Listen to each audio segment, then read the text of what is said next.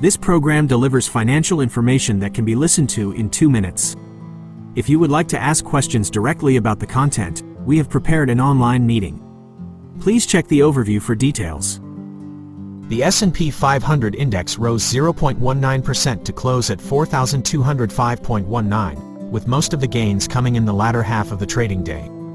The Dow Jones Industrial Average gained 0.23% to end at 34,249.78, while the Nasdaq Composite rose 0.24% to close at 13,525.12. European stocks also advanced, with the Stoxx 600 Europe Index gaining 0.16%. The FTSE 100 in London rose 0.24%, the CAC 40 in Paris climbed 0.25%, and the DAX in Frankfurt added 0.15%.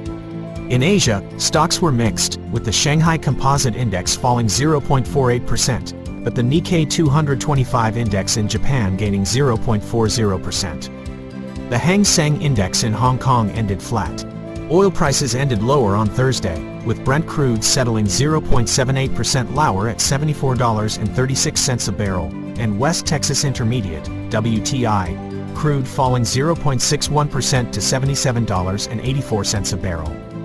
Gold prices also fell on Thursday, with gold for December delivery dropping 0.55% to $1,732.65 an ounce.